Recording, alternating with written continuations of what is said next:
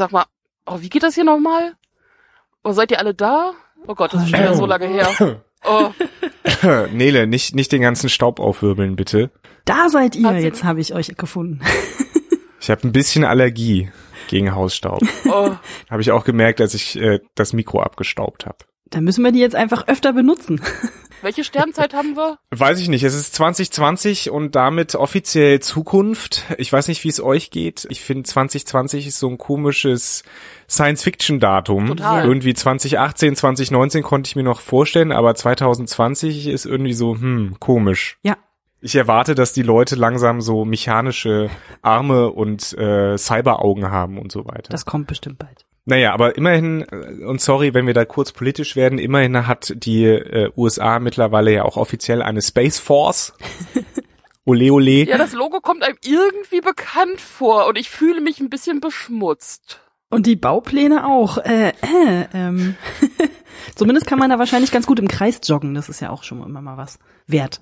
Naja, wollen wir uns erstmal vorstellen, falls uns Genau, niemand mehr was, erkennt. was machen wir hier überhaupt? Herzlich willkommen zurück allen, die den Weg wieder hierher oder auch neu zu uns gefunden haben. Dies ist der Track Check. Ich glaube Nummer 18, das werde ich nochmal nachgucken, aber ich glaube, wir sind bei Nummer 18. Der Podcast von Robots and Dragons, diesmal zum Thema Star Trek Picard. Und wir freuen uns, dass es endlich soweit ist. Ja, genau. wir wollten ja eigentlich so zwischen Discovery und jetzt theoretisch uns ja noch ein paar Mal zurückgemeldet haben.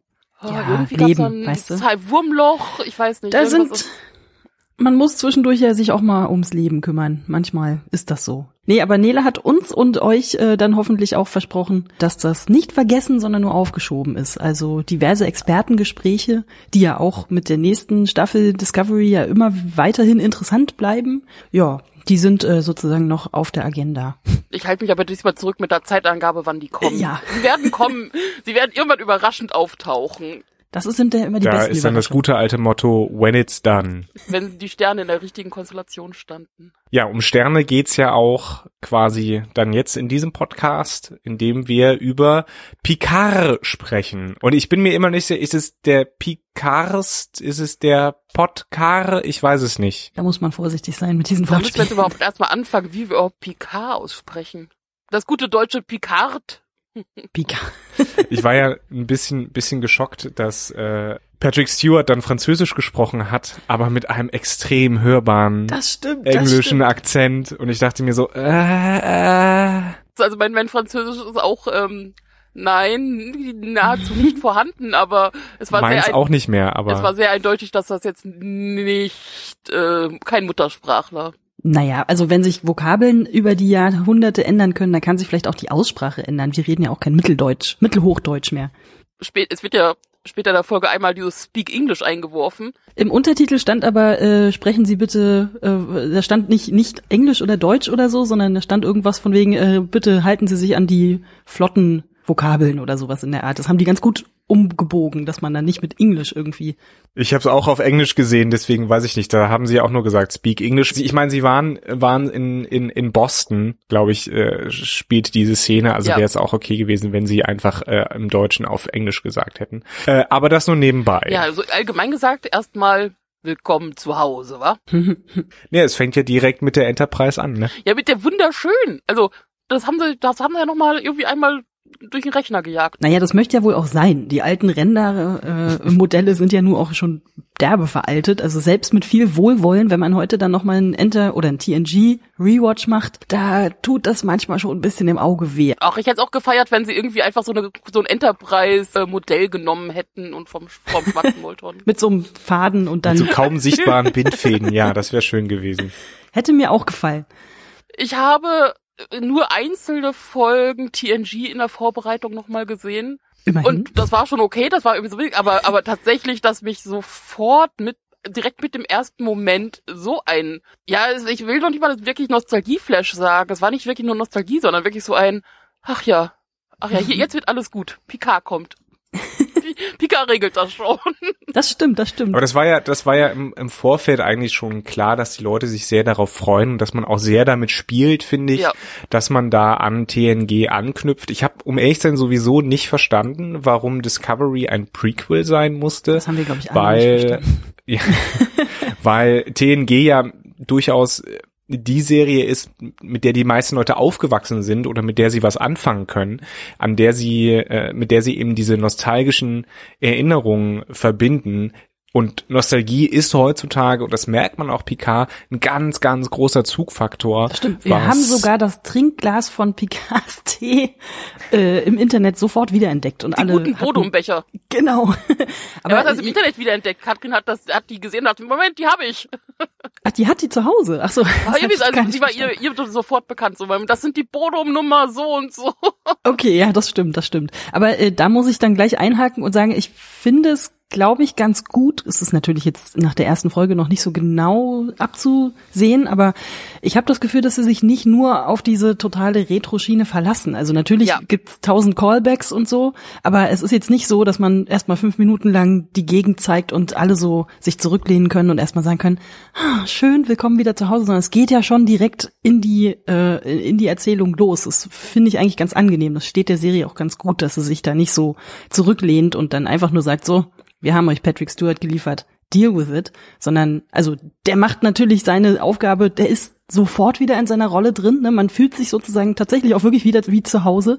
Der ist, also der atmet ja auch diese Rolle einfach komplett. Wie gesagt, ich finde es ganz gut, dass sie sich da nicht 180 Prozent nur darauf verlassen. Das war auch mein Eindruck. Diese, diese Serie spielt natürlich mit Nostalgie, aber sie wälzt sich nicht so da drin, ja. Ähm, es ist nicht das einzige, was diese Serie zu bieten hat. Zumindest in der ersten Folge. Wir wissen es ja noch nicht, ne? Also, äh, wir, wir können ja nur anhand dieser ersten Folge urteilen, die auch nicht ohne, ohne Schnitzer ist, um das mal Nee. gleich vorweg zu sagen. Ähm, aber das ist Doch. zumindest ein positiver Eindruck. Man hätte, Nele. sorry, Wir nee. müssen jetzt die ganze Äh, Folge lang man- Nele ein bisschen runterregeln, glaube ich. Da müssen wir mal gucken. nein, nein. Also man hätte eben diese Möglichkeit gehabt und die, die Trailer deuteten das ja auch so ein bisschen an, indem sie ein paar Leute, äh, vor allen Dingen äh, Riker und Dilana Troy gezeigt haben und auch Data so ein bisschen in den Mittelpunkt gestellt haben, die Trailer, äh, dass schon sehr viel Nostalgie dabei sein wird, aber zumindest das Angenehme ist, hier gibt's eine Geschichte zu erzählen. Man nimmt dieses Setting und will es irgendwie entwickeln. Und das ist wesentlich sympathischer als, ja, als würde sich Number One nur äh, wie ein Hund in der Nostalgie wälzen. Das, äh, okay, krude Metapher, sorry. Ja, äh, ganz andere, ganz andere Tonart als bei TNG selber, was ja nun, also klar, die Erzählweise hat sich natürlich in den letzten, das sind schon 30 Jahre, na fast, 25 es sind 30, Jahren. fast 30 ja, Jahre, ja. Hat sich natürlich schon sehr verändert und TNG ist natürlich im Vergleich zu heute deutlich ruhiger. Also ich kann mir vorstellen, dass wenn Leute das heute neu gucken und gar keine Kindheitserinnerungen an TNG haben, haben die, werden die wahrscheinlich Probleme haben, also vielleicht nicht eine Folge, aber zumindest vielleicht eine Staffel durchzuhalten. Gerade die ersten zwei oder so. Das ist dann natürlich, hat schon eine ganz andere Tonart, aber da kommen wir später noch zu. Ich wollte nur kurz sagen, ich musste die ganze Zeit immer ein bisschen schmunzeln, dass Picard seinen Hund wirklich Number One genannt hat. Ich musste, ich habe am Anfang kurz nicht hingeguckt und dachte, jetzt kommt Riker und dann war da halt dieser Hund. Das fand ich irgendwie ganz gut. Ja, ich weiß auch nicht, wie, wie, weiß Riker das? Wie steht er dazu? Das frage ich mich auch. Der, der wird ja noch auftauchen. Ich nehme an, er wird dann auch einen Spruch auf den Lippen haben, so wie er das ja oft hat. Bestimmt. Aber auch was die Abholung angeht und der Kontrast, weil jetzt auch Discovery gefallen ist, überhaupt, wie sie, also wir sagen mal so die Außenhülle aufgebaut haben, was sowohl Musik, Stil, Farbgestaltung, was mich sehr begeistert hat, das kann ich vorhin sagen, sie haben Licht gefunden. Also irgendwo in Oh den ja. Studios. Ich meine, sie springen jetzt auch nicht mehr in Kanada, sondern tatsächlich irgendwie in Los Angeles oder sowas. Da Kanada mehr weniger- Tageslicht Ach so, ist, ist und das überhaupt auch auch Beleuchter. Sie haben Beleuchter gefunden. so? Konnten sie vielleicht einfach sich Die waren leisten. in Kanada alle aus, die waren alle in Kanada ausgekau äh, auf, aufgekauft, weil äh, sie bei äh, Akte X ausleuchten Genau. mussten. Das wurde ja auch in Vancouver gedreht. Äh, In Vancouver wird alles Mögliche gedreht. Oder Carnival Row oder was weiß ich. Genau. Carnival Row hat Kann da auch keiner mehr wohnen. Das kann schon Naja, sein. so, wie also auf jeden Fall gibt es moderne Star Trek auf jeden Fall auch in hell. Das ist, ich bin ganz geflasht. Also das ist. Äh Es, es gab ja, als der erste Trailer rauskam, das war ja, glaube ich, im Sommer schon oder so, ne? Weiß ich jetzt nicht mehr. Ähm, da gab es ja auch jede Menge Rückmeldungen, dass Leute gesagt haben, und da bin ich komplett mitgegangen, dass sie gesagt haben, ich hätte, sie hätten auch keine Probleme, acht oder zehn Folgen oder wie, wie lange, wie viele Folgen haben wir jetzt vor uns? Ich glaube, zehn Acht. sind's, ne? Acht, ach so, doch acht. Ähm, also, dass, dass Leute kein Problem hätten, einfach acht Folgen lang Patrick Stewart auf den Weinfeldern spazieren gehen zu sehen und dann einfach so französische Rentner-Dinge zu tun. Also Ja, direkt als Einwurf, als Tipp, und den muss ich vielleicht auch irgendwo verlinken. Bei Reddit gibt es im Picard unter Reddit einen Thread über Landwirtschaft und Weinbau in der Zukunft und wie es dargestellt ist. Sie sind sich nicht ganz einig, äh, ob das jetzt so richtig ist und und dann kam aber der Einwurf, dass ja das äh, vielleicht extra so ein Bio-Öko-Weingut ist, was das ganz traditionell macht nach alten bestimmt. Methoden und da nicht immer ganz richtig den Ton trifft, weil ja vielleicht irgendwie dann manche Sachen nicht richtig gedeutet werden. Ich glaube, also eine, eine Hauptfrage war, was denn da gesprüht wird. Man sieht ja, da fliegt ja so eine Drohne rum und so wird was versprüht. Ähm, und die meinten, zur Wässerung ist das für Wein komplett sinnfrei so und total verschwenderisch. Da ist irgendwie so das Tröpfchensystem besser geeignet. Und Hm. wenn, und es werden ja wohl keine Pestizide sein, weil, äh, also, da müssen wir was gefunden haben, was für Menschen irgendwie harmlos ist und also es wurden diverse Sachen dann diskutiert. Ich glaube, sie wollten einfach zeigen, wir haben hier ein traditionelles Feld und, und dann machen wir so Future-Technik drüber, weil damit man sieht Future. Wahrscheinlich war es einfach das. Irgendwas mit Drohnen. Ja, genau. Nee, aber, aber tatsächlich dachte ich mir auch, als sie das gesprüht haben, na, Jean-Luc wird doch keine Pestizide einsetzen. Also was ist das Hat denn? Monsanto aufgekauft. Nein, Quatsch. Ist, ist bestimmt nur Wasser. Das dachte ich mir Aber tatsächlich vielleicht, auch. vielleicht ja. hat da ja wieder Picard, so wie früher TNG und, und äh, die TOS-Serie ja auch die Möglichkeit, äh, die Technik der Zukunft wieder zu beeinflussen, zumindest was das Design angeht. Also wer weiß. Wir können ja mal in 70 Jahren uns mal die Weinbautechniken angucken. Vielleicht ist das jetzt schauen, wie auch alles nur ein Hologramm, was rein für die Optik da ist. Es geht sich nur darum, dass das alles so nach schönem Wein, Weingut aussieht. Oh. Guter Gedanke. Aber mir ist auch aufgefallen, mir ist auch aufgefallen, ähm, dass tatsächlich die das ländliche Frankreich sehr sehr sanft äh, futurisiert wurde. Ja, also man hat nirgendwo seltsame ähm, Chromlampen oder sonst irgendwas oder irgendwelche Pfeiler oder mehr oder weniger sinnfreie Bildschirmoberflächen, um Sachen zu machen, sondern äh, das ist äh, alles eingebettet in diese braunen Backstein, ja, oder oder oder ähm, Findling, äh, Bruchstein, Romantik. Äh, also Frankreich ist da schon sehr idyllisch, auch von von von der von diesem braunen Erdtönen und so weiter. Das ist schon ist schon schön und gleichzeitig damit auch so ein bisschen eine glaubhaftere Science Fiction als dann das äh, helle Glas, Stahl, Plastik die Glasstahl-Plastik-Architektur, die man dann in äh, San Francisco, Okinawa, Boston und wo waren wir noch in dieser Folge? Wieso glaubhafter?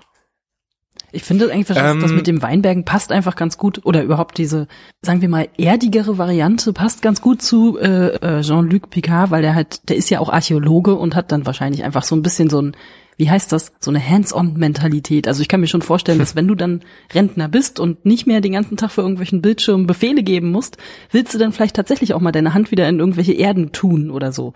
Also Ja, warum gut, nicht? ich meine, es ist, ich meine, es ist ganz klar, es ist ja das traditionelle Familiengut. Also dass das prinzipiell da so aussieht und so, ja. Aber ich frage mich gerade, warum das die glaubhaftere Zukunftsperspektive sein soll. Weil es, weil es eine, eine Vermischung von beidem darstellt. Also die Ergänzung des Bestehenden durch das Neue und weniger das komplett Neue. Also wenn du dir beispielsweise die moderne Architektur anguckst, äh, trotz all der Möglichkeiten der Technologie, die wir heutzutage haben, findet man nicht überall Touchscreens, findet man nicht überall irgendwelche äh, Wandverschalungen aus äh, Aluminium oder Plastik, sondern da wird immer noch mit Beton gebaut und das ist, glaube ich, für mich irgendwie so ein bisschen nachvollziehbarer. Also als sie da in diesem Daystrom-Institut sind und alles mit irgendwelchen Touchscreens oder Handauflegen oder smarten Oberflächen läuft, ja, das gibt es auch und das wird es wahrscheinlich in Zukunft auch vermehrt geben, aber in dieser Masse erschlägt es mich so ein bisschen mit, mit seiner Science Fiction. Ich glaube, das gute alte Schlüsselloch wird auch in 30 Jahren wahrscheinlich irgendwie noch seine, seine Daseinsberechtigung haben, auch wenn natürlich das nur quasi so so vererbte Technologie ist. Ähm, also es gibt jetzt schon, äh, man, man kennt das ja in Hotels und so weiter, da läuft ja alles nur noch mit so einer Karte. Also, also da gibt's ja gar keine ordentlichen Schlüssellöcher mehr. Anders gebaut sind. Also auch was Technik Ja gut, Nele, du wohnst ja auch auf dem Land. Da haben die Leute Geld. vielleicht war das aber auch einfach, vielleicht ist das so ein Modell von so einer Planstadt. Wenn du da so einen Wissenschafts-Future-Campus hinbaust, dann ist das natürlich alles neu gebaut. Und dann machst du natürlich smarte Oberflächen. Ich glaube, der Unterschied ist gerade, dass ihr einfach in dieser Blade Runner City Berlin wohnt. Ja, Blade Runner City. Hast du hier mal aus dem Fenster Ja, schön wäre Blade Runner City. Blade Runner City mein Arsch. Du weißt du, schwer ist okay, hier okay, Wohnung zu kriegen Gossip, oder so? Ist in Ordnung. Es ist eher... Da bist du, da bist du froh, wenn hier auch mal die, die Müllabfuhr kommt und, und dich nicht morgens um fünf Uhr weckt. Ich glaube, wir ja. haben hier ein, ein, ein, ein, ganz, ein ganz klares Hauptstadt. Äh, ich glaube, Nele war einfach lange nicht mehr in Berlin. Also ich, ja. Zentrum und Peripherie nennt sich das. Ich, ich, ich, es zieht mich auch nicht so viel dahin. Aber wir wollen, jetzt kein, wir wollen jetzt keinen Berlin-Bashing-Podcast machen, da kommen wir vielleicht später nochmal zu. Aber ja, bevor wir uns jetzt zu lange an Schlüssellöchern aufhalten. Genau, ja, kümmern wir uns doch einfach um die Figuren, so ein bisschen um Picard. Äh, wie, wie steht es um ihn? Genau, Old Picard und das so. Das wäre wär vielleicht so der einfachste Punkt und von da aus können wir uns dann weiterarbeiten. Old Picard hat Albträume. Generell träumt er sehr viel. Er sieht sich, das ist auch mit die Sache mit dem Weinberg, von wegen, ja nee, schlafen wäre nicht so das Problem, das Aufwachen äh, ist das, was ihm irgendwie zunehmend Probleme Ja, bereitet. das war auch so so eine Formulierung, da dachte ich mir, okay, da haben sie den Charakter relativ gut charakterisiert ja. in diesem einen in diesem einen Stück und am Ende ähm, äh, sagt er ja auch, ne, ich äh, muss jetzt was tun, sonst ansonsten warte ich ja eigentlich nur noch auf den Tod. Ich paraphrasiere das jetzt und das zeigt auch noch mal seine seine seine Motivation, sich sich jetzt wieder aufzumachen. Das ist ja so als Urlaub bestimmt schön, aber auf Dauer ja doch langweilig, oder?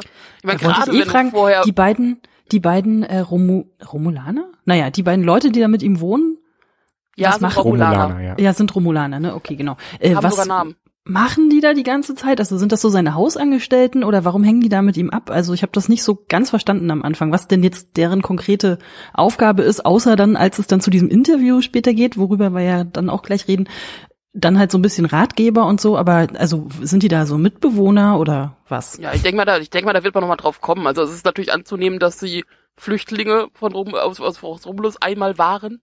Mhm. Gut, wie so ziemlich alle Romulaner. Aber ähm, ja, aber es, es wirkt ja sowohl wie, okay, sie schmeißen da so ein bisschen seinen Haushalt, aber auch so persönliches Management von ihm. Ja, ne? Unterstützung, Freunde. Man Dann möchte ich aber, dass die mir noch ein bisschen genauer vorgestellt werden. Also ich will das nicht also einfach so vorgeklatscht sicher, da kommt noch was. Ja, hoffentlich. Also es ist so. Ich muss, ich musste nur ganz am Anfang bei der allerersten Szene musste ich dann halt aber auch wirklich echt lachen, weil also das wurde ja auch schon Ach so, hätten wir vielleicht am Anfang noch dazu sagen sollen, man sollte vorher zumindest mal einen Blick in den Wikipedia-Artikel werfen, bevor man die erste Folge sieht und sich nochmal die Handlung von Nemesis angucken. Ich musste echt lachen, als ich Data gesehen habe. Also es ist so ein bisschen, das war ja damals schon das Problem. Es ist ja, da kann ja niemand was dafür. Brent Spiner ist halt jetzt auch keine, wie alt war der damals, Mitte 30 mehr oder so, das ist schon total klar. Aber es wurde ja bei Nemesis schon deutlich gemacht, dass man jetzt einfach de, der Figur Data den Garaus machen muss, weil es irgendwann einfach nicht mehr glaubwürdig aussieht, wie der halt als sich eigentlich nicht verändernder Androide äh, optisch da dargestellt wird. Und naja, also hatte, glaube ich, auch bei uns jemand in den Kommentaren von deinem, von deiner Kritik geschrieben, Nele, man hätte vielleicht damit CGI schon noch ein bisschen was machen können. Also ich finde Brent Spiner großartig und Data war, glaube ich, eine meiner ersten äh, großen lieben Filmfiguren überhaupt als Kind. Aber das finde ich jetzt ein bisschen schwierig. Es ist so. Hm. Ich, da bin ich ganz anders. Ich hatte überraschenderweise so gar kein Problem damit. Also ich habe mich total gefreut, dass er da war, aber dann dachte ja, ich erstmal so, hm, ich meine, es ist aber wie Data. du sagst, für mich ist, naja. für mich ist absolut gegessen. Es, es, es kommt, also mich stört das nicht, es, es, es, es in keinster Weise irritiert mich das. Und was dazu kommt, auch innerhalb, innerlich, ja, er ist halt älter. Also mir ist es lieber, sie bleiben bei Brent Spiner. Das stimmt, ja klar. dass sie da jetzt irgendwie mit einem Jüngeren ersetzen oder auch, also CGI ist schön und gut, aber es hat seine Grenzen. Wahrscheinlich dann im Fernsehen ja. Hm. Ich fand es, ich fand es auch nicht nicht so schlimm. Natürlich merkt man, dass äh, dass es da eine Veränderung gab, aber selbst äh, klar, ich meine, es ist es ist ein Androide, aber äh, letztlich wird man da ja nochmal drauf zurückgeworfen. Es sind hier alles Menschen. Patrick Stewart ist auch nicht mehr der Jüngste. Ich meine, die, die Serie spielt ja damit. Natürlich, ja, aber Patrick Stewart kann ja dass, ganz normal dass, dass altern. Picard älter wird. Und ähm, Das ist ja kein ich, Problem. ich find's okay. Wir, wir werden alle älter und es gibt ja auch diesen, diesen, wie soll ich sagen, ähm, äh, Jugendfetisch in unserer Gesellschaft, äh, vor allen Dingen im Filmgeschäft, ne? Also wenn du da als Frau älter als 30 bist, hast du. Jetzt greifst du ein bisschen Ja, weit. Das eigentlich- wollte ich Ich gar nicht damit Nein, nein, ich, ich finde aber, aber ich finde, Mir ging es einfach nur um die Erzähltechnik. Eigentlich ist das halt eine Maschine. So.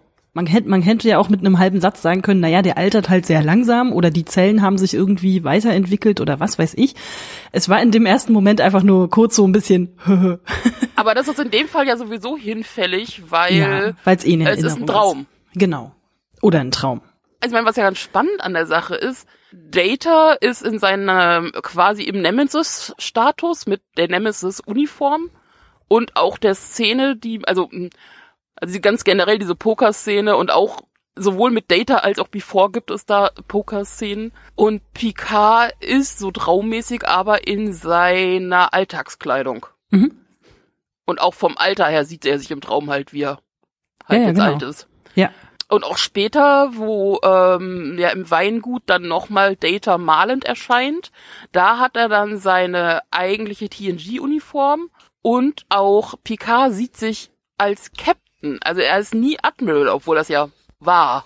Aber ähm, er selber sieht sich im Traum nicht so. stimmt, der hat ja nur die drei Punkte an der Uniform. Mhm. Gut beobachtet. Aber das macht natürlich auch äh, insofern Sinn, dass äh, das dann halt einfach die prägende Zeit für ihn war und dass er sich dann wahrscheinlich da am ehesten reinversetzen kann. Das ist schon, also in der Traumlogik kann ich das total nachvollziehen. Ja. Das ist, Aber auch da muss man sagen, also die wussten, was sie tun, weil auch mit der Poker-Szene, die ja in Next Generation und gerade in Bezug auf Data und was halt das, der Unterschied zwischen, man kann Regeln befolgen, also man kann die Regeln kennen und das Spiel perfekt kennen, Mhm. aber das für eine Maschine schwierig ist, dann wirklich mit Nicht-Maschinen zu spielen, die halt dann äh, ihre eigenen Techniken entwickeln und schummeln oder Pokerface aufsetzen und was. Und das ist ja etwas, was im Verlaufe von Next Generation für Data ja wirklich so ein Entwicklungsstatus ist und auch daran wird. Und auch hier, Picard durchschaut es durch Kleinigkeiten im Augen und, und wie Data was regelt, aber im Prinzip hat er es schon ziemlich für andere ja, nicht perfektioniert, aber ist schon wirklich auch nochmal wirklich ein Ent- Entwicklungsstatus weiter. Ja. Man muss Data sozusagen also persönlich schon gut kennen, um ihn da zu durchschauen. Da fand ich dann diesen kleinen Callback ein paar Minuten später in diesem Institut dann auch ziemlich gut, wo dann ist, glaube ich, auch ein, äh, na Android ist es ja nicht, aber zumindest diese diese äh, Kraft, die ihn da durchführt, ähm, dann auch so einen kleinen Witz macht, wo dann Picard dann auch fragt so, Hä, war das jetzt etwa Humor? so das Ding, woran Data halt in TNG immer versucht hat ranzukommen, wo er immer ein bisschen gescheitert ist, dass er tatsächlich Witze reißt, die tatsächlich ankommen, die werden dann da sozusagen weiterentwickelt. Das fand ich irgendwie eine nette kleine Szene, das fand ich gut. Allein wie es auch dargestellt ist und auch äh, äh, Jean-Luc ja sagt von wegen, ja nee, ich möchte einfach nicht, dass das Spiel endet, weil, okay, er, also irgendwie scheint er ja implizit zu wissen, okay, das ist ein Traum und irgendwie endet alles und Also ich glaube, da haben sich dann die ganzen äh, Nostalgie-Fans dann auch schon die Hände gerieben, meinten so, ja, es geht weiter. Ich glaube, da, für so eine Sätze ist das dann eben auch da, gerade in der ersten Total. Folge. Darf ich, darf ich kurz nochmal auf das eine Frage stellen? Äh, und zwar, ich oute mich jetzt mal kurz, äh, äh, dass ich nicht komplett alles verfolgt habe von Picard. Ist eine zweite Staffel geplant? ja, Ja, die haben sie jetzt Ist schon okay. angekündigt, bevor die erste Folge Keinem überhaupt kommt. gelaufen ist. Whoopi Goldberg, er Okay, hat ja okay. vor, vor, vor, er hat während, während äh, er als Ja, Gast stimmt, in der ja, Talksendung ja, ja. war, ihr gesagt, möchtest du dabei sein? Und sie so, ja, und also ist alles Aber ich kann mir, ich kann mir vorstellen, dass am Ende dieser Serie, und ich denke, es wird wirklich nur vielleicht drei, vier Staffeln geben oder sowas. Vor allem muss man das anders planen, weil ich meine, das tut mir schrecklich leid und, und das meine ich jetzt nicht böse, aber Patrick Stewart ist nicht der Jüngste. Soll ich mal gucken, wie alt er ist? Was? Ich glaube, es wäre jetzt nicht so sinnvoll, irgendwie so einen Zehn-Jahres-Plan ins Auge zu fassen. Nee, und, und deswegen wollte ich auch gerade einwerfen, weil es ja auch so ein bisschen anklingt in dieser, in dieser ersten Folge. 79. Äh, speziell am Ende, ne? Ich, ich, ich warte. 79. Ich hab grad geguckt. Wow. äh, okay. Aber äh, angepasst, Jean-Luc ist irgendwie in seinen 90ern. Das, weil, ich meine, Leute leben länger, das haben sie irgendwie angepasst, dass man in der Zukunft ja länger lebt und so. Gut, da wird, aber, aber auch er kann nur 120 Jahre alt werden. Und ich glaube, äh, wir werden am Ende dieser Serie, ich prognostiziere das mal, aber da muss man auch kein äh, Wahrsager sein, um das, um das zu machen. Wir werden uns von Jean-Luc verabschieden. Die Serie heißt Star Also- Trek Picard. Endgültig. Alles andere, ja. nein, nein, ich sag ja am Ende der Serie, nicht am Ende dieser Staffel, Ja, ja. am Ende Ja. der Serie. Ja, zumindest, also was, was das angeht, ich, ich habe ein bisschen die Hoffnung, weil TNG war ja immer ganz oft sehr episodenhaft. Also meistens, selbst wenn du einen roten Faden über eine Staffel oder sowas hast, hast du aber eigentlich immer einzelne Folgen, vielleicht mal Doppelfolgen, die dann aber in sich abgeschlossen sind. Hm. Das war ja vorher klar, das machen sie bei Picard nicht. Ich habe aber ein bisschen die Hoffnung, dass das, dass die Staffeln immer in sich ein bisschen so stehen können. Ich denke, das passt auch ganz gut in die Art, wie man heute halt Sachen erzählt. Also ich vergleiche das jetzt mal mit Doctor Who oder so. Da hast du dann ja ganz oft quasi so eine Art großes Oberthema pro Staffel und dann diese, diese Handlungsbögen, die dann über die Episoden dann oft hinweggehen. Ich glaube, das ist mittlerweile einfach relativ modernes Erzählen und dieses episodenhafte, äh, naja, so quasi Simpsons-mäßige, dass es so am Ende der Folge dann so ist, wie als wäre nichts gewesen, das macht man heute, glaube ich, auch einfach nicht mehr wirklich. Also äh, außer vielleicht in einer Sitcom, aber sonst passiert das ja einfach nicht mehr. Ja, beim Komplexer kommst du jetzt hinzu, weil ich meine, man muss die Short Tracks nicht gesehen haben. Da gab's die, die letzten Short Track mit Children of Mars. Da kam dann kurz Admiral Picard vor.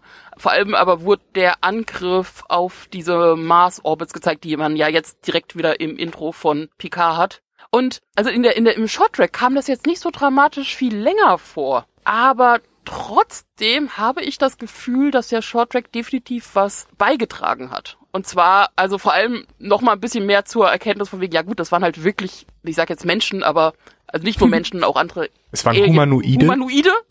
Danke, das war das Wort. Heißt das dann, dass der Shorttrack dann äh, sozusagen diese ganze, ja, wie wir es genannt haben, äh, Tell, Don't Show Geschichte so ein bisschen ersetzen soll, vielleicht, möglicherweise?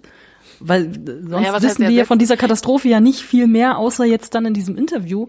Äh, und Ja, ich das Ding davon. ist, das weißt du nach dem, das weißt du nach dem Shorttrack auch nicht. Also man, Okay. man, man bekommt halt, also der Shorttrack ist im Prinzip so eine Neu- 9-11-Erzählung. Also wo warst du in dem Moment, als diese Tragö Tragödie passiert ist? wo wir jetzt bei diesem Tell Don't Show sind, äh, und eigentlich heißt es ja äh, Show Don't Tell, aber sie machen es hier ja anders. und das ist so einer für mich so ein bisschen einer der Schnitzer zum einen, aber ich finde, sie haben es nochmal so ein bisschen gut verpackt. Also wir reden jetzt äh, in erster Linie äh, über dieses Interview, wo so ein bisschen klar wird, was mit Picard passiert ist in den 20 Jahren, äh, seitdem er die ähm, Sternenflotte verlassen hat und anscheinend ist in der Zukunft auch das Rentenalter wesentlich höher.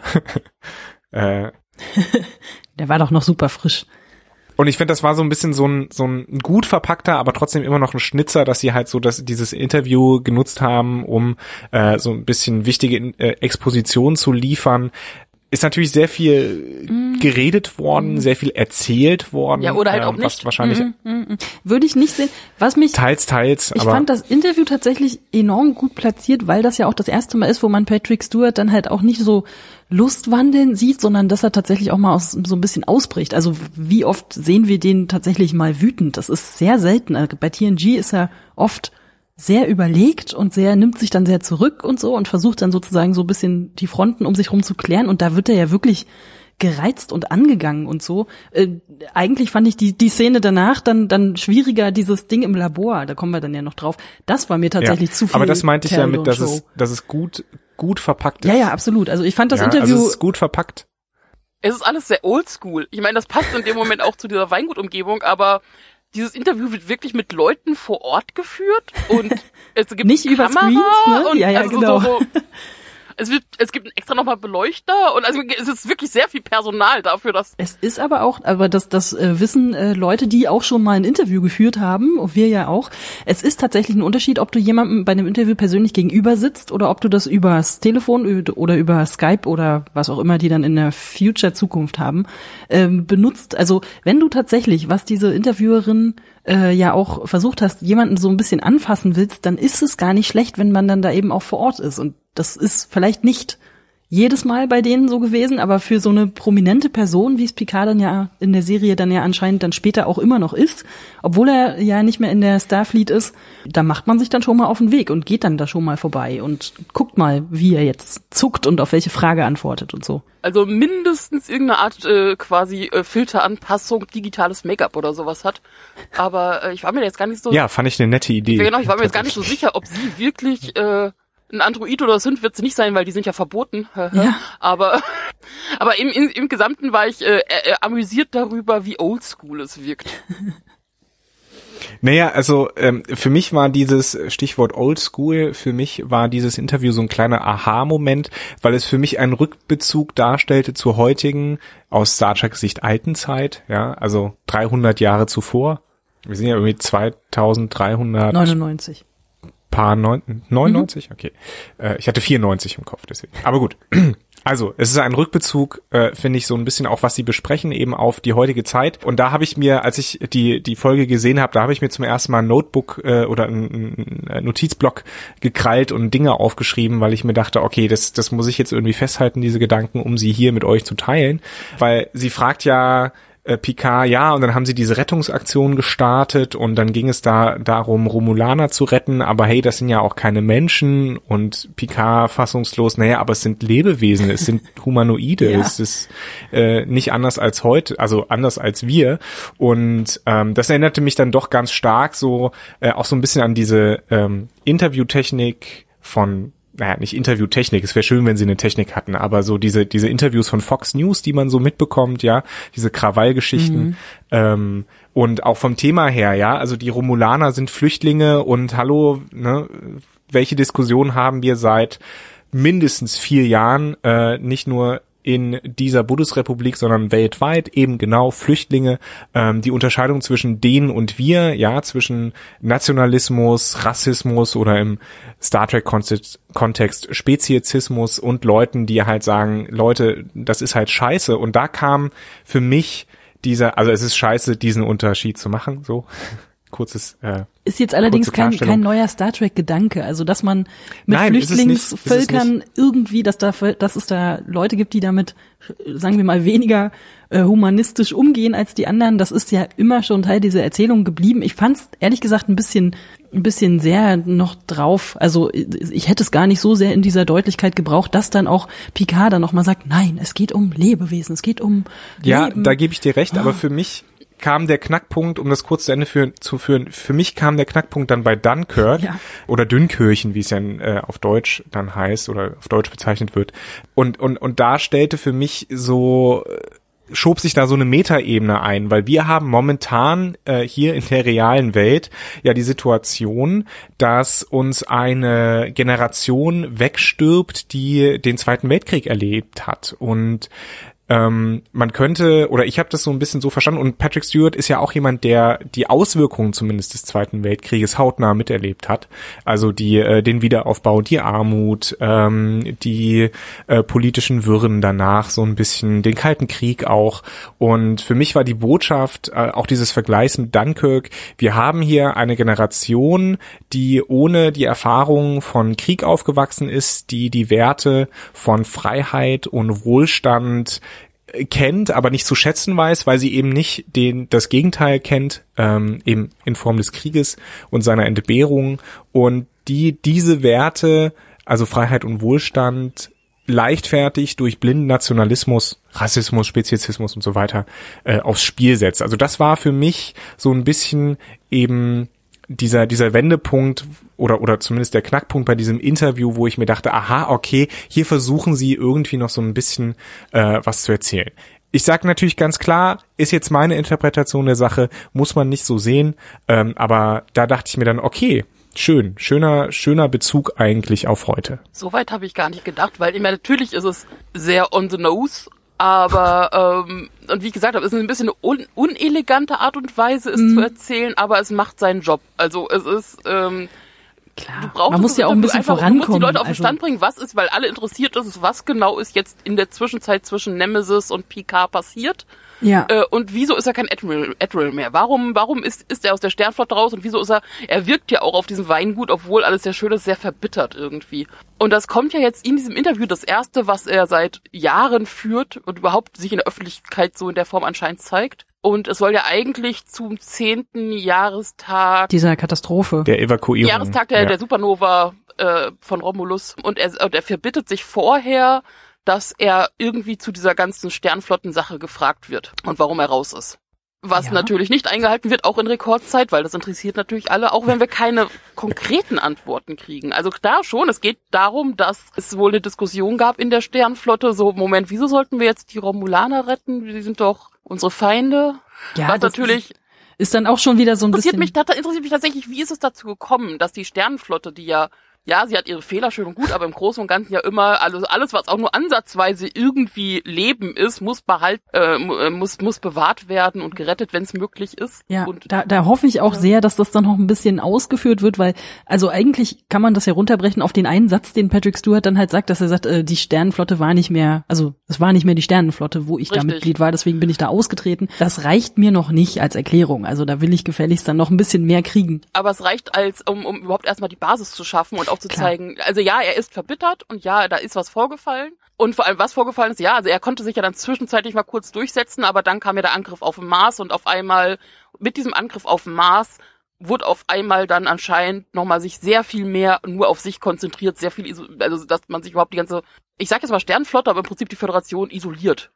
Richtig. Also in dem Kontext scheint das ja irgendeine nationalistische Bewegung. Rückbesinnung zu sein. Also gerade mit dem, mit dem Flüchtlings, äh, mit der Flüchtlingsparallele. Also Und, und das ist der Punkt, also wie auch, wenn, ich, ich wiederhole mich, es wird halt über diese Interviewsituation gelöst, aber auch da, Jean-Luc Picard ist back. Also ja. wie, wie, erstens, wie gut er sich ausdrücken kann, wie prägnant, wie, wie auch vom, vom, vom Schauspiel her, wie gut es rüberkommt, der Wechsel von, okay, er setzt sich hin und redet halt und hat so halbwegs Bock drauf, hin zu, okay, jetzt geht's wieder um die Prinzipien. Und er Mhm. ist der, der, der, er hält ja wirklich die kompletten Sternflottenprinzipien hoch, nach wie vor. Der ist das wandelnde Prinzip im Prinzip. Also, also, also in der in der kompletten TNG-Geschichte, also wenn das irgendjemand verkörpert, wirklich die Ideale der Sternenflotte, dann ist es halt Jean-Luc Picard.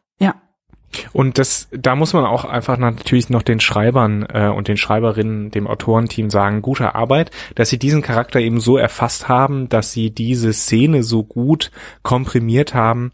Und äh, da merkt man, glaube ich, auch so ein bisschen den Einfluss von Patrick Stewart. Der ist ja auch Ex Selbst- Executive Producer, einer von vielen. Genau. Ne? Also ich denke auch, dass er da in seiner eigenen Figur, denke ich mal, viel mit Anteil hatte beim Schreiben. Hm? Wir Picard, sollen wir Ja, weitermachen bitte. mit äh, den kleineren Sachen? Weil wir sind jetzt schon eine Dreiviertelstunde auf Sendung. Was heißt, was heißt kleinere Sachen? Also äh, Jetzt geht die Story erst richtig los.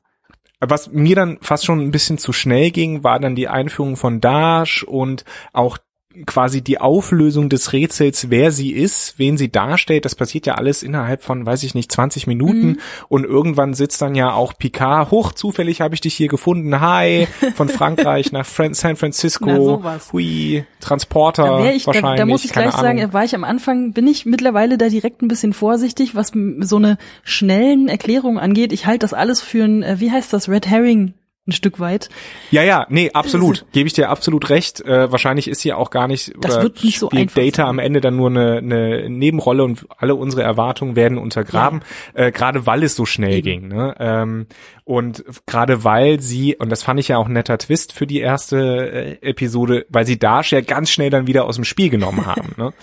Ähm, Aber auch da müssen wir natürlich vorsichtig sein. Wir haben ihre tote ihren toten Körper nicht gesehen und laut Filmgesetzen ist das jetzt nicht unbedingt ein Zeichen dafür, dass sie auch wirklich tot ist. Das wissen wir. hallo, wir haben alle Naja, Galactica gesehen. Sie wird wieder in der Badewanne aufwachen. Das stimmt. Oh, ich wollte eh noch mal fragen. Ähm, das ist wahrscheinlich irgend so ein Trope, was ich äh, jetzt noch nicht so richtig googeln und benennen konnte. Aber dieses ein verlorenes Kind und keiner weiß so richtig, welche Eltern es hat, äh, hat äh, trägt sein ganzes Leben lang irgend so ein Amulett oder so mit sich rum. Das ist schon ein sehr bekanntes Trope, oder? Also das wird ja taucht ja Naja, ständig wir, wieder wir, auf. Wir haben ganz viele, äh, ganz viele Klischees, sage ich mal. Wir haben die Schläferagentin, die aufwacht und feststellt, dass sie aller ähm, Jason Jason Bourne, Bourne oder hier River Tam aus Firefly irgendwelche Supersoldatenfähigkeiten hat. Wir haben die tote Frau im Kühlschrank. Das, das, das, ne? das mit diesem ähm, Supersoldaten habe ich am Anfang irgendwie noch so gar nicht richtig gecheckt, ehrlich gesagt. Also ich habe erst nur gedacht so, oh, okay, Home Invasion und äh, gut, da kommt es dann halt zu irgendwelchen Unfällen und äh, das brauchte kurz weil mich auch dieser dieser Sack, den sie da irgendwie über den Kopf bekommen hat, äh, ein bisschen verwirrt hat, weil man sieht ja nicht, was da passiert. Also da haben sie, glaube ich, mit den Effekten noch ein bisschen gespart. Ich, ich dachte erst, dann gibt's dann so eine Tony Stark-mäßige Sicht in ihren war ein Betäubungssack. ja, genau. Oder, oder, ja, genau. Oder die wird halt einfach verschleppt, aber dann fängt auf einmal so eine, so eine Kampfszene an. Okay, hatte ich nicht mit gerechnet. Also, dass da auch gleich so viel Action dann einfach reinkommt. Das ist schon so. Und, und ihr Freund, das hat da ich auch nicht gedacht. Die wollte einfach einen netten Knickknackabend mit ihrem Freund haben. Aber nein. Und wir müssen nicht. natürlich gleich kritisch anmerken, der erste, der in dieser ganzen Serie als allererstes stirbt, ist ein Schwarzer. Hm. Naja, okay. Naja, also, Aber, also was man, also was man Picard wirklich, wirklich bis jetzt nicht vorwerfen kann, ist äh, keine Nee. Diversität zu haben. deswegen hatte also, ich, ja, nee.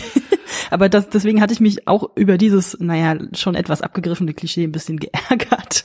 Ähm, aber Nee, es sind mehrere abgegriffene Mhm. Klischees tatsächlich, meiner Meinung nach. Also nicht zuletzt, äh, wie ich ja äh, schon erwähnt habe, die tote Frau im Kühlschrank, ne? Also dass der Tod eines weiblichen Charakters äh, die Motivation für den Mann äh, darstellt. Ja, aber das, das, ich das, das sehe weiß. ich gar nicht so. das ist das ist es, es geht, ja, das, also nicht um ich, ich will es nicht kritisieren, ich will einfach nur sagen, ne, es ist da. Ja, aber das Ja, ist ja äh, nicht der Tod. Jean-Luc ist ja schon im Fall dran und dann, es geht sich ja darum, okay, Moment, wer ist sie überhaupt? Und es hat irgendeine Data-Verbindung. Und das ist ja seine Motivation. Seine Motivation ist ja nicht, ah, sie ist tot, ich muss jetzt gucken, was los ist, sondern er muss ja schon, also er ist ja schon unterwegs und will gucken, was los ist, bevor sie stirbt. Ja, aber trotzdem Wobei ich sagen muss, ich fand es ganz ja okay, bestehen. Also dass sich das auch eigentlich dann doch wieder relativ schnell auflöst, weil ich meine, wir hätten jetzt nicht eine ganze Folge lang Jean-Luc sucht Hinweise, wer denn jetzt dieses Mädchen ist, Detektivgedöns haben wollen. Das hätte mich dann auch ein bisschen Richtig, gelangweilt. deswegen- Also da fand ich es gut, dass es dann relativ bin- vorangeht dann auch. Genau, Ja. und, und ich finde, in dem Moment kann ich auch sämtliche, ja, okay, es sind halt Klischees, die bedient werden oder gegriffen werden, ähm, kann ich mit sehr, sehr, sehr gut mit leben, wenn sie richtig genutzt werden. Und wenn es in dem Fall ist es so, sie werden genutzt, um in kurzer Zeit die Figuren gut ins Spiel zu bekommen und jedem klar zu machen, worum es geht, damit es dann richtig losgehen kann. Also hoffentlich. Da gebe ich dir recht, Nele. Äh, und wie es ja auch, wer die Seite kennt, TV-Tropes, Genau. ne, äh, da verbringe ich auch viel zu viel Zeit. Die sagen ja auch immer, Tropes are not bad. Also diese Klischees, die wir haben, sind an und für sich nicht schlecht. Es kommt eben drauf an, wie man das, äh, wie man das einsetzt. Also wie du gesagt hast, Nele. Deswegen, wenn wenn es hier heißt, äh, wir haben diese Klischees, heißt das nicht, dass es eine Kritik ist, sondern einfach nur, wir sehen das. Ja. Es ist halt ein Äh, bisschen viel aufeinander gleich am Anfang. Also es ist ein bisschen viel aufeinander, ja. Das, das, also ne, das Amulett und dann die Eltern und Vater verschwunden oder man, nee, ach nee, es wird ja dann kurz doch noch erklärt, dass es ja anscheinend einen Schöpfer gibt das ist so. jetzt gerade, ich bin so voller Liebe für diese Folge. Es geht ja auch nicht darum, äh, dir die Folge malig zu Nein, machen. Das nein, ist nein. ja, das ist ja überhaupt gar nicht äh, Sinn auch unseres Podcasts. Äh, Im Gegenteil, wir wollen ja zusammen eigentlich äh, feiern, dass das doch insgesamt ja eine ganz spannende, gute erste Folge war. Natürlich. Äh, Aber eine Frage kurz, also, wenn sie dann, wo ist das denn? Also wo dieser Kampf dann äh, stattfindet, wo dann äh, Dash auch müsste ja in drauf San. Francisco sein. Das war San Francisco, ne? Hattet ihr da auch so einen Ray-Moment? Also ich habe dann, hab mir dann nur so aufgeschrieben, so, hm, so ein bisschen die Ray gechannelt irgendwie. Ähm, also, weil die auch einfach sehr gut kämpft. Aber ich bin eigentlich so. komplett bei Battlestar Galactica so, Moment, sie ist ein Schläfer und weiß nichts davon. Und es gibt, Ja, es da gibt wird viel, viel gemischt. Wow. Äh, was ich sagen musste, äh, um kurz, äh, vielleicht dann können wir die Kampfchoreografien auch abzu abhaken, äh, fand ich nett inszeniert. Ähm, ich habe ein paar Techniken auch wiedererkannt. Ich glaube, man merkt so mittlerweile, dass sowas wie äh, MMA beziehungsweise dieses ganze UFC-Kampfgedöns äh, sich auch eben niederschlägt, also dass die Kampfchoreografien alles ein bisschen nachvollziehbarer sind, also mit Techniken, die die es tatsächlich gibt, wenn natürlich das Ganze auch sehr flashy Du meinst ist. Ne? nicht- Also spätestens, wenn sie dann diesen 10.000 Meter Sprung macht hin, denkt man sich, ja gut. Es sieht halt cooler aus als Riker, der irgend so einen Griff macht und dann fallen die Leute einfach um. Es ist, ist schon, es muss, aber es ist ja klar, ne, nach, also wenn du jetzt Leute mit reinholen willst, die zum Beispiel die J.J. Abrams Filme gewohnt sind, ein bisschen Action schadet nicht und kann man dann schon durchaus mal machen. Es ist jetzt ja, Ja, auch vor nicht weil, also das war jetzt auch keine sinnfreie Action. Das war immer, also, war- also es führte immer irgendwo hin. Ja, ja, genau. Ja, Deswegen ja, war auch nur so eine kleine Kritik. Ich hatte dann nur so einen Moment und dachte so, yay, jetzt braucht sie nur noch so ein, weiß ich nicht, sich einen Besenstiel schnappen und dann muss sie da so ein bisschen Lichtschwertmäßig kämpfen und dann haben wir alles zusammengekriegt.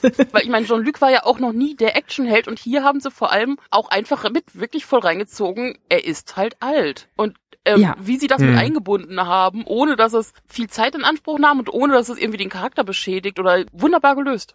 Stimme ich Ja. zu, absolut. Aber wie gesagt, also äh, ich, ich, ich fand, ich fand die ganze Sache mit Dash dann doch n- ein bisschen gehetzt, aber ich kann verstehen, warum sie es gemacht haben und ich bin mir sicher, es wird halt noch so ein bisschen aufgelöst. Ich bin mir auch relativ, naja, nicht relativ sicher, aber es würde mich nicht überraschen, wenn äh, Dash beziehungsweise äh, ihre Zwillingsschwester nicht die einzigen Kopien sind.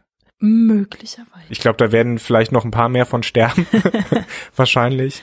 Äh, aber das werden wir dann sehen. Also es wurde ja auch ganz viel noch nicht äh, thematisiert. Ne? Wir haben ja in den Trailern haben wir auch die quasi neue Crew in Anführungsstrichen von äh. Picard gesehen, inklusive äh, Space Elfen und so weiter.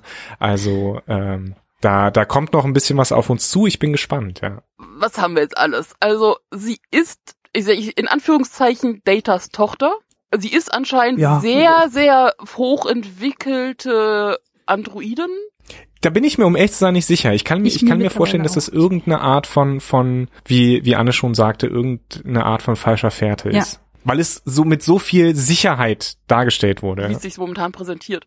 Ich meine, aber generell, also ich meine, wie praktisch, dass sich Picard an durch durch mit mit Mischstupser von von Traumdata daran erinnert, dass er ja so ein Bild hat und das Bild sieht aus wie sie und Data hat irgendwie wie weil es auch Zwillinge gibt und hat irgendwie schon vor 30 Jahren dann zwei Bilder gemalt und äh, alles sehr Ich convenient. finde das eh immer toll, wenn in Filmen so eine Bilderhinweise kommen. Also das ist so, das ist auch ein bisschen abgegriffen, aber ich mag das total Ja. gerne, dass man dann genau im richtigen Moment so, oh, warte mal, dieses Bild, was hier seit zehn Jahren hängt, jetzt macht Sinn. Das ist irgendwie, mir macht sowas echt Spaß, so, so, das so zu erzählen, obwohl es natürlich totaler Quatsch ist. Er hätte auch, was weiß ich, eine Datei zugespielt bekommen können oder irgendwas, aber wir machen es klassisch mit einem Gemälde. Es ist irgendwie, es passt irgendwie ganz gut.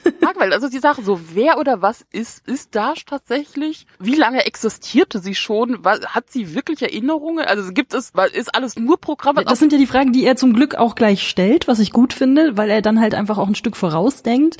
Und nicht nur wir, die wir natürlich auch durch Discovery mit merkwürdig aus dem Hut gezauberten äh, Erzählsträngen und Lösungen überrascht werden, sondern halt auch echt alle anderen Zuschauer, die gehen dann ja eben auch mit dieser gewissen Skepsis ran. Und ich finde es gut, dass das gleich so aufgezählt wird, so von wegen, ja, kann sein, dass das, was du erzählst, stimmt oder es ist halt Ja. das oder das oder das oder das. Oder im Labor dann noch eine ganz andere Möglichkeit, also ja, finde ich äh, fair enough, ja, man kann das so Diese machen. ganzen Fragen führen Jean-Luc ja dann auch ab nach Okinawa.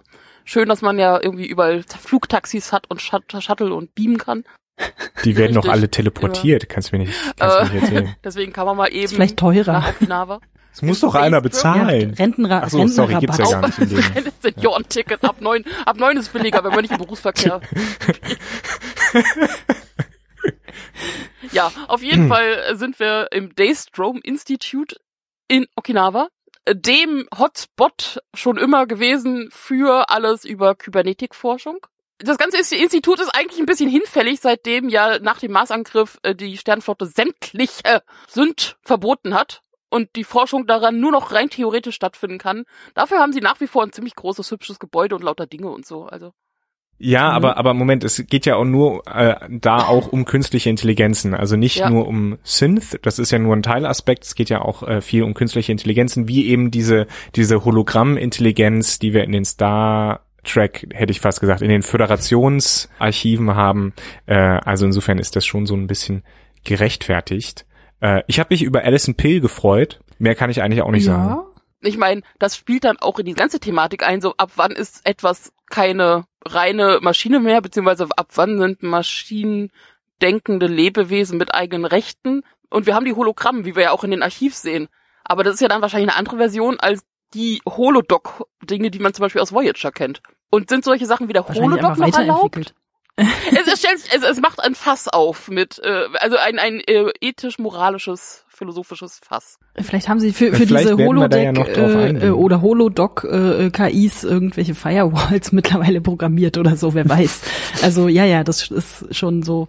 bei Alison Pill muss ich nur ein bisschen anmerken, ist, ist die leidet natürlich, also ihre Präsenz leidet am Anfang natürlich auch durch diese, was ich ja vorhin schon gesagt habe, äh, die, die, leider diesen Story-Kniff viel erzählen zu müssen und äh, nicht so Hm. richtig viel machen zu können. Und das ist, äh, ich hoffe, sie kriegt dann noch ein bisschen mehr zu tun also und wird weiß, ja dann ja auch aktiveres der Crew, Mitglied. Also Ja, genau. Also das war so ein bisschen. Yes. Ich habe mich erst sehr darüber gefreut, dass sie dabei ist und dann so, hm, naja, viel gelabert, aber so richtig überzeugt hat sie mich dann auch nicht. Aber da kann sie jetzt ja im Zweifelsfall noch nicht so richtig was für. Aber ne, ich hätte in dem Moment auch nichts gegen kurze Flashback-Szenen gehabt, um mal irgendwas sehen zu können. Aber ja, vielleicht ist es auch eine Geldfrage, das weiß ich nicht.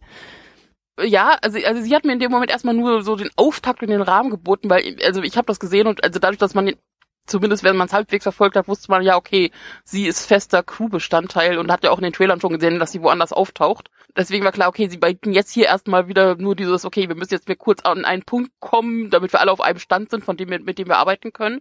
Aber alleine ist viel ja der Name Bruce Maddox. Und das Genau. ist ja für alle, die irgendwie so ein bisschen TNG mehr verfolgt haben, das Stichwort. Also gerade wenn es um Data geht, äh, ja die prägnante Szene, das war glaube ich zweite Staffel, ich glaube neunte Folge, zweite Staffel muss es gewesen sein, die äh, auch generell, wenn man über TNG spricht, ja immer mal wieder auftaucht. Dieses, ähm, ich glaube auf Deutsch, wem, wem gehört Data oder im Original The Measure, Ach so, die Folge, Genau, ja, ja, Measure wo of a Man, Data, wo es halt auch ja, darum mhm. geht, so von wegen, ist Data nur eine Maschine, die die Sternflotte gehört und wie man möchte einfach auseinandergenommen werden kann? Oder ein Lebewesen mit eigenen Rechten, Selbstbewusstsein, eigenen Entscheidungen. Wie wir wissen, geht's am Ende für Data aus. Und dieser Bruce Maddox wird halt dargestellt und damals auch ein bisschen zur Sau gemacht von Data, es, ähm, äh, als einer, äh, damals ein junger Wissenschaftler äh, der Kybernetik, äh, anscheinend auch wirklich hochbegabt und intelligent, aber in seiner Technik damals und in seinen Forschungen damals noch nicht so weit, dass Data sagt, okay, er vertraut ihm, dass halt auch seine, also nicht nur sein positronisches Gehirn übertragen wird, sondern auch seine Erinnerungen und gelebten Erinnerungen. Und darum geht's dann,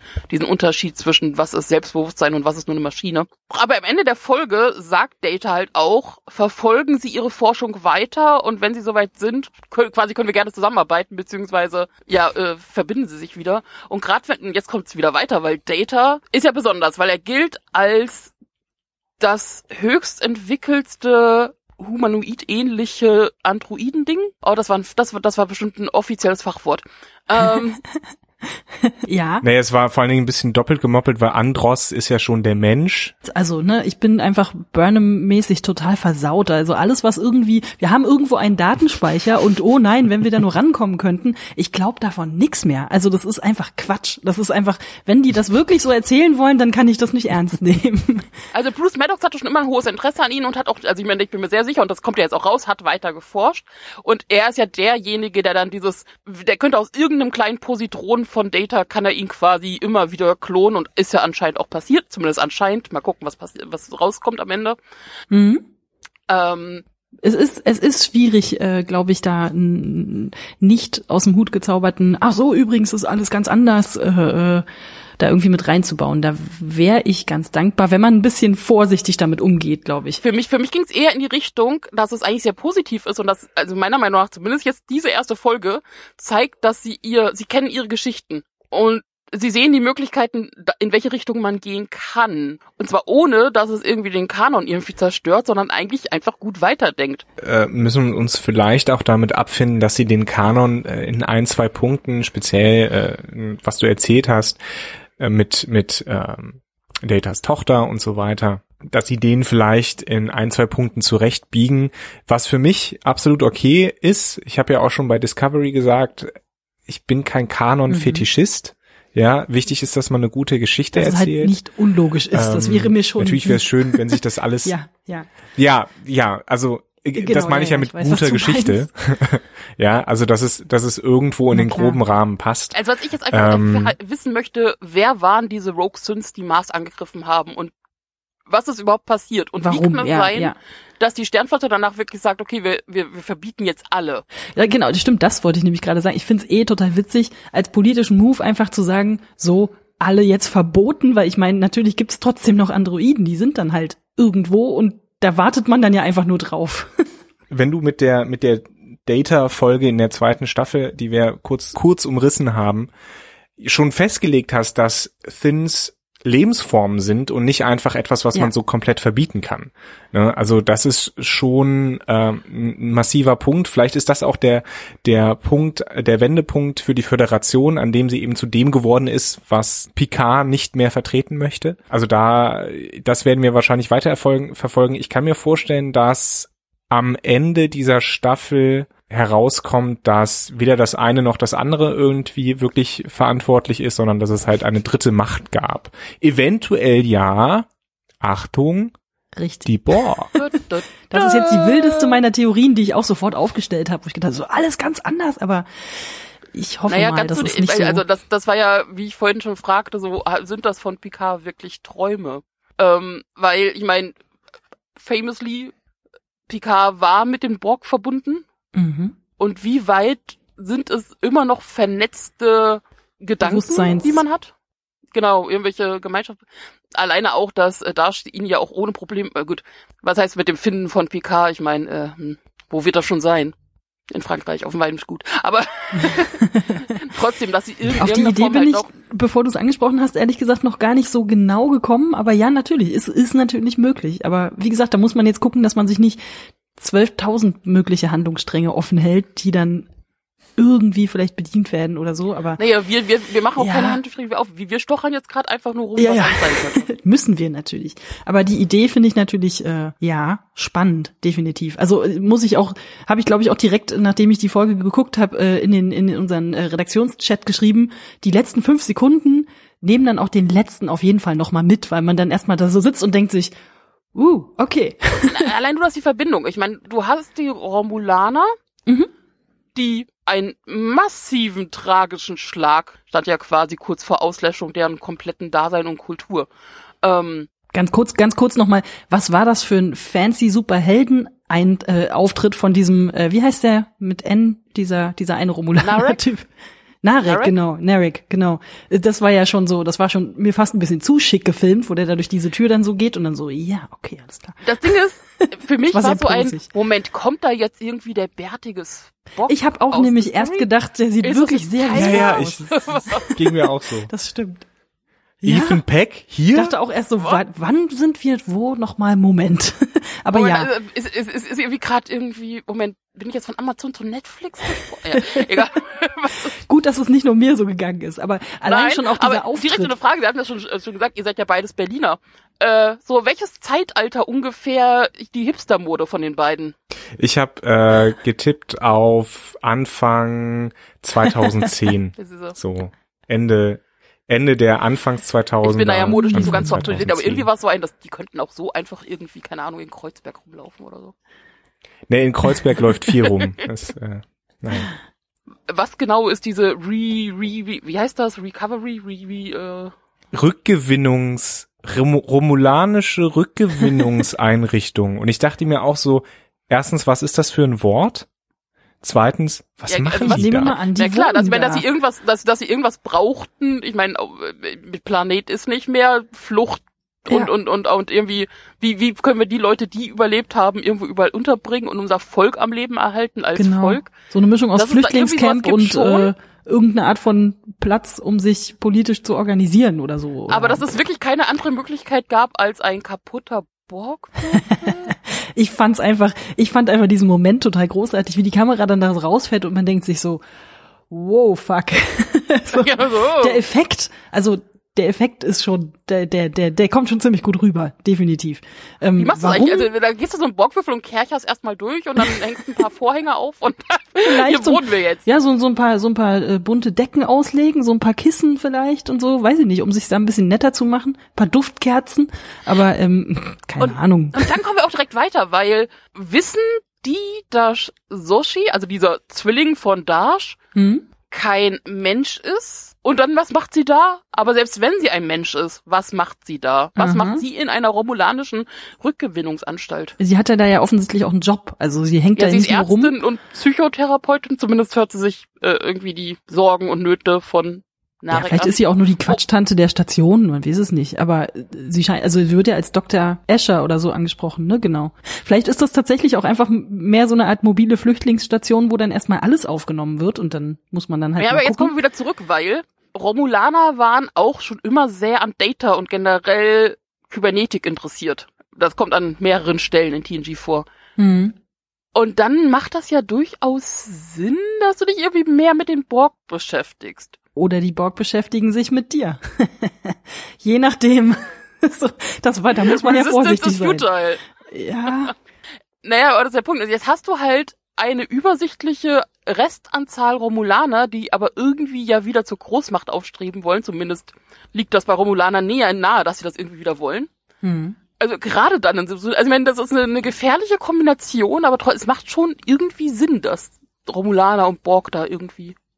Es macht zumindest Bock. Das habe ich zumindest bei mir festgestellt. Ich muss immer wieder sagen, so große Borgwürfel sehen einfach gut aus. Also Absolut. die machen sich einfach schön. Naja, geht so, aber zumindest sind sie eine schöne Alternative zu den üblichen Was Science-Fiction. heißt denn hier geht so? äh, Würdest du dir keinen Borgwürfel ins Wohnzimmer stellen? Die sind nicht sonderlich windschnittig, aber äh, Brauchst du ja im All auch nicht. Da kannst du ja wirklich in einem Würfel durch die Gegend, das ist ja das Angenehme. Ähm, also ra viele Raumschiffe haben ja, egal ob sie jetzt irgendwie von den Klingonen oder äh, Vulkaniern oder so, die haben ja trotzdem alle irgendwie ansatzweise so eine Art Raumschiffform, wie man sie halt so. also Die sind alle relativ ähnlich. Hm, Ja. Sie du haben meinst Flügel. stromlinienförmig? Ja, schon. Um irgendwo zu starten, musst du das ja auch können. also eigentlich wundert es mich, dass du nicht viel mehr Formen hast. So Dreieck. Auswahl an Raumschiffen. Ja, okay. Pyramiden. So ein Dreieck. ich meine jetzt dreidimensional. in der realen Welt ist es ja tatsächlich so, dass die, das hat The Expanse ja gut gezeigt, eigentlich alle so eine längliche Form haben müssen. Äh, also nicht müssen, aber es macht, äh, ergibt am meisten Sinn, ähm, äh, um, um starten und landen und auch in der Atmosphäre äh, Mhm. sich zurechtfinden zu können. Äh, ja, aber in Star Trek haben wir ja so Antigravitationsfelder und so weiter, deswegen äh, Oh Gott, wenn, Äh, ist wenn, ja wenn, wenn, alles- wenn, wenn so ein Borgwürfel auf dem Planeten landet, ist das dann wirklich, also würfelt der sich dann wirklich? Also liegt dann mal die 6 oben und mal die 1 und mal die, nee, eigentlich haben wir ja alles soweit soweit besprochen. ja, Genau. halten wir, halten wir Also fest. tatsächlich Also ein sehr solider Auftakt. Nicht ohne Fehler, aber macht Lust auf jeden Fall auf mehr. Also mir zumindest, Genau. definitiv. Gefühlsmäßig sei ab der ersten Sekunde drin. Schöne Musik, schöne Bilder, sehr viel Licht. Ich betone nochmal, sehr viel Licht. Schönes Licht, helles Licht. ähm, und ganz, ganz viele Möglichkeiten, in welche Richtung es weitergehen kann. Und ich bin sehr, sehr gespannt. Ich finde auch, es sind relativ kompetente Schreiber, merkt man, Schreiberinnen. Und ich bin mir sicher, sie werden äh, ganz stark versuchen, unsere Erwartungen zu untergraben. Was okay ist, was natürlich aber auch wieder so sehr moderne Erzählform ist, so, ja, also diese, diese äh, Subverting Expectations ist immer ein bisschen Mittlerweile kennt man es ja auch zu Genüge. Was ich mich fragen werde, ist, haben sie den Mut aller Game of Thrones ein paar Hauptcharaktere um die Ecke zu bringen? Also wenn jetzt in der nächsten. Folge Captain Picard stirbt, habe ich Fragen. Ja, aber ich fänd's auch sehr witzig. Irgendwie fände ich das sehr Star Trek witzig. Picard, jetzt auch, ohne Picard. Die kürzeste Serie aller Zeiten. Ähm, Die Frage ist halt eher, ob jemand aus der Crew vielleicht irgendwie um die Ecke gebracht wird. Aber es ist auch nicht schlimm, wenn die alle überleben. dazu das muss ist ich die Crew okay. überhaupt erstmal Äh, kennenlernen ich frage mich halt nur, lieb Ich gewinnen. sagen, weil da habe ich jetzt noch gar keinen Bezug, Ja, ja, das genau. überhaupt sein soll. Und Ding, nee. Nein. Was ich halt interessant finde, man merkt an Picard, das sind Leute, die haben in den letzten Jahren erfolgreiche auch Science-Fiction-Shows gesehen, äh, wissen, in welchem Territorium sie sich aufhalten und äh, was erfolgreich war. Und deswegen bin ich ges darauf gespannt, was wir wiederfinden werden Also davon kurz, in man Picard. hat das Gefühl, alle wissen, was sie tun. Das ist schon mal viel wert. Ja. Hoffen wir, dass es so bleibt. Bei Discovery hatte man am Anfang ja auch das Gefühl, dass Eben, wir sind, wissen, wir sind bewusst, glaube ich, jetzt sehr vorsichtig mit den tun. so ein Vorschusslorbeeren, bisschen. weil, wie gesagt, ne, es kann schnell, man kann sich da schnell aus Versehen in irgendeine Ecke erklären, aus der man dann nicht mehr so ganz überzeugend wieder rauskommt. Und ich habe immer noch ein bisschen Angst davor, dass das da vielleicht auch passieren Ihr seid könnte. so ein bisschen verbrannt, kann das sein? Also dass ihr jetzt wirklich so sehr vorsichtig seid, weil ich bin immer noch nach wie vor so ein, Ja, also ich will auch nicht so sehr auf Discovery rumhauen, weil es da der durchaus Aspekte gab, die ich auch mochte. Aber es ist tatsächlich so, gerade durch Patrick Stewart, natürlich fühlt man sich da einfach wirklich wie zu Hause und man will jetzt nicht, dass Genau. das zu Hause ihr müsst mal durchatmen, ihr müsst, euch- ihr müsst euch lösen. Also man, also egal, selbst, egal ob man jetzt Discovery gut oder schlecht findet, aber wir sind jetzt bei Star Trek Picard und das ist was eigenes und was anderes. Ja, und das ist auch, das ist auch okay und da können wir uns auch drüber freuen. Wir müssen es nicht ständig mit Discovery vergleichen, da hast du absolut recht. Äh, der Vergleich drängt sich natürlich auch, auch weil die Autorinnen und Autoren ja wahrscheinlich Discovery gesehen haben, Teilweise auch die Kritik wahrgenommen haben und es jetzt bewusst anders machen wollen. Ne? Ähm, insofern äh, bleibt es da aus aus der Sicht weiter weiter auch spannend. Ich freue mich jedenfalls, dass es eine TNG Weitererzählung gibt, mehr oder weniger, äh, weil das wie für viele, viele Leute, und das kann man ja auch bei uns im Kon Kommentar sehen unter deiner Kritik, Nele, sich einfach freuen, ihre Serie aus der Kindheit, weil ne, die ist ja schon Ende der 80er gestartet, ähm, TNG, Mhm, oder ja. sogar 84. War das nicht irgendwie sowas? 84 Ja, ich glaube, ist die ich glaube, gestartet. ich glaub, die zweite Das heißt, Staffel die war ist über drei- 89. Das heißt, das kann sein, dass ich da ein bisschen die Daten nicht ganz datenfest bin. Also ich meine auch, äh, dass sie richtig erst gestartet ist, quasi Ende der 80er. Aber immerhin, das sind über einhaken? 30 Jahre. 87. Also die Leute, genau in die der das goldenen damals Mitte. 87, ja, Ja. okay. Hm. Gut. Dass wir 87, also die erste Staffel dann hatten, sie, Da war äh, ich ich Genau. das richtig an? Sieben ja, ne? Staffeln insgesamt und Genau, ja, aber es kam ja auch, damals kam es ja auch ein bisschen später dann erst äh, nach Deutschland und äh, lief also ja anfangs dann im ZDF, dann auf Sat 1. Und das haben halt viele Leute, die, sag ich mal, so Ende der 70er oder Mitte der 80er, so wie ich geboren bin, sind, ähm, die haben, für die ist dieses TNG, für die ist Captain Picard Teil ihrer Kindheit und die sehen das jetzt einfach wieder. Und ich glaube, das ist einfach auch wirklich ein schönes Erlebnis, äh, nachdem man lange, lange Zeit sich eben eher mit den Vorgängern von Picard, naja, äh, unterhalten hat, sage ich mal so. Ähm, ja, äh, da kann ich Johannes eigentlich nur beipflichten. Also wir sind gespannt, wie es weitergeht und ich denke mal, wir können uns da auch auf äh, die Erfahrung und die, die, wie nennt sich das denn, die Expertise von Patrick Stewart als Executive Producer vielleicht hoffentlich ein bisschen verlassen, äh, dass es da jetzt äh, auch stabil weitergehen wird. na, generell sind da ja einige, es sind, es sind einige wirklich gute Leute beteiligt, auf die man sich schon verlassen kann, glaube ich. Also auch sehen. jenseits, das hängt sich nicht alles nur an Patrick Stewart auf. Nee, nee, nee, natürlich. Aber der ist natürlich der, auf den man dann guckt und achtet. Und ich denke mal, der wird da auch viel mit äh, zu sprechen haben. Ja, deswegen ist er ja Executive Producer, genau wie irgendwie gefühlt 20 andere Leute. Aber wahrscheinlich zeigt das nur davon, dass sehr viele Leute einfach sicher gehen wollen, dass das, Das, was nicht ein einziger an sich reißt und dann irgendwas ja. völlig anderes draus macht. Ähm, Auf okay. jeden Fall bin ich sehr gespannt, wie es weitergeht. Ich muss auch sagen, ich finde es gut, dass es jede Woche nur eine Folge gibt, weil so die Warterei dazwischen gehört irgendwie dazu. Das äh, erhöht die Spannung nochmal.